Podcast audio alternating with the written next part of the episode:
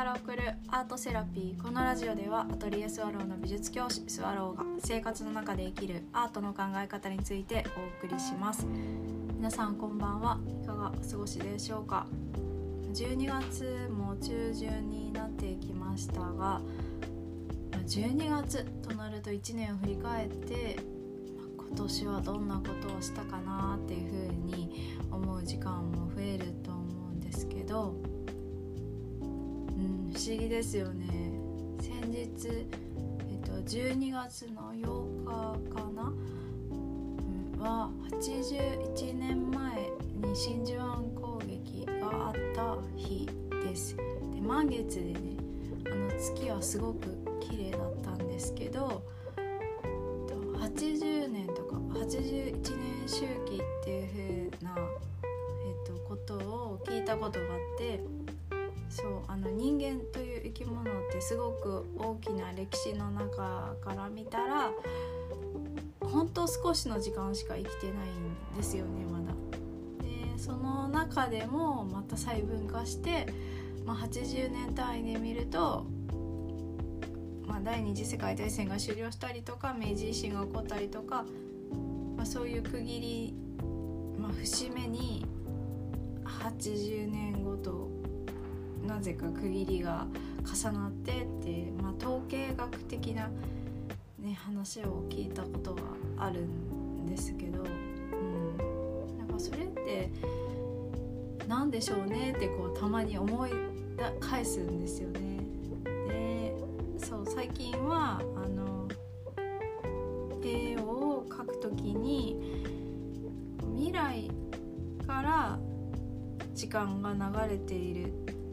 このフレーズって結構こう分かりにくかったり捉えがたい、えっと、言葉に聞こえるんですけど、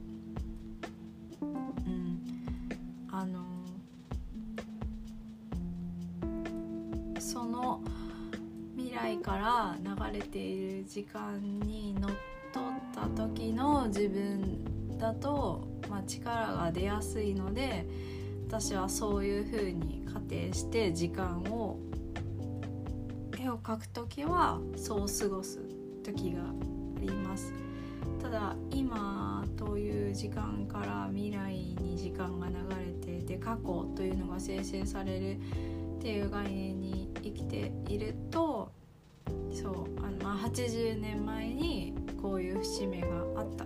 だから今も、えっと、その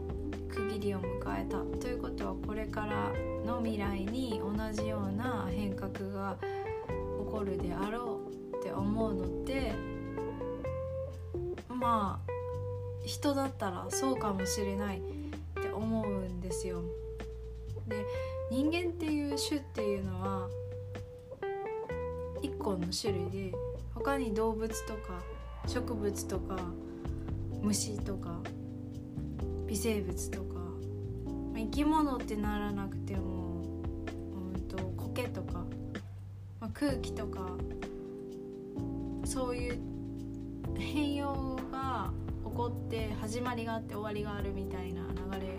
のものは必ず時間を伴うので何かリズムがあるんですよね。そうででもそのその形態が持つ一個一個のリズムが、うん、なんか一番美しいとか一番力が出ているっていう瞬間に出くわすと、まあ、特にあの人というものはああってこう感じたりとか取り入れたりとかそれをこう身近に感じることで自分を高めたりとか、うん、なんかそういう風に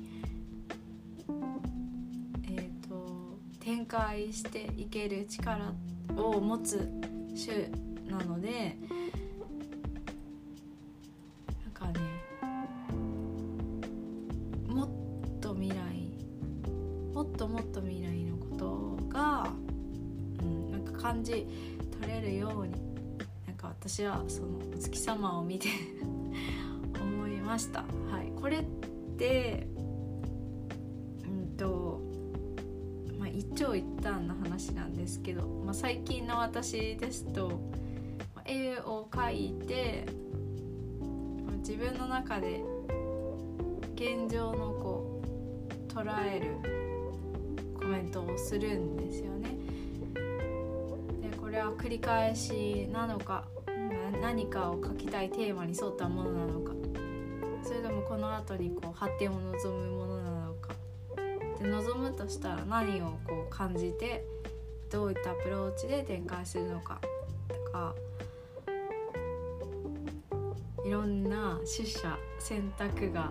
あるんですけど、まあ、頭だけで考えすぎずに感じるままに赴くっていうのをすごくこう大事にしていますし、まあ、その個体として自分一人の人間として、えっと、あ私は今こうしたいって思うのに従って書こうって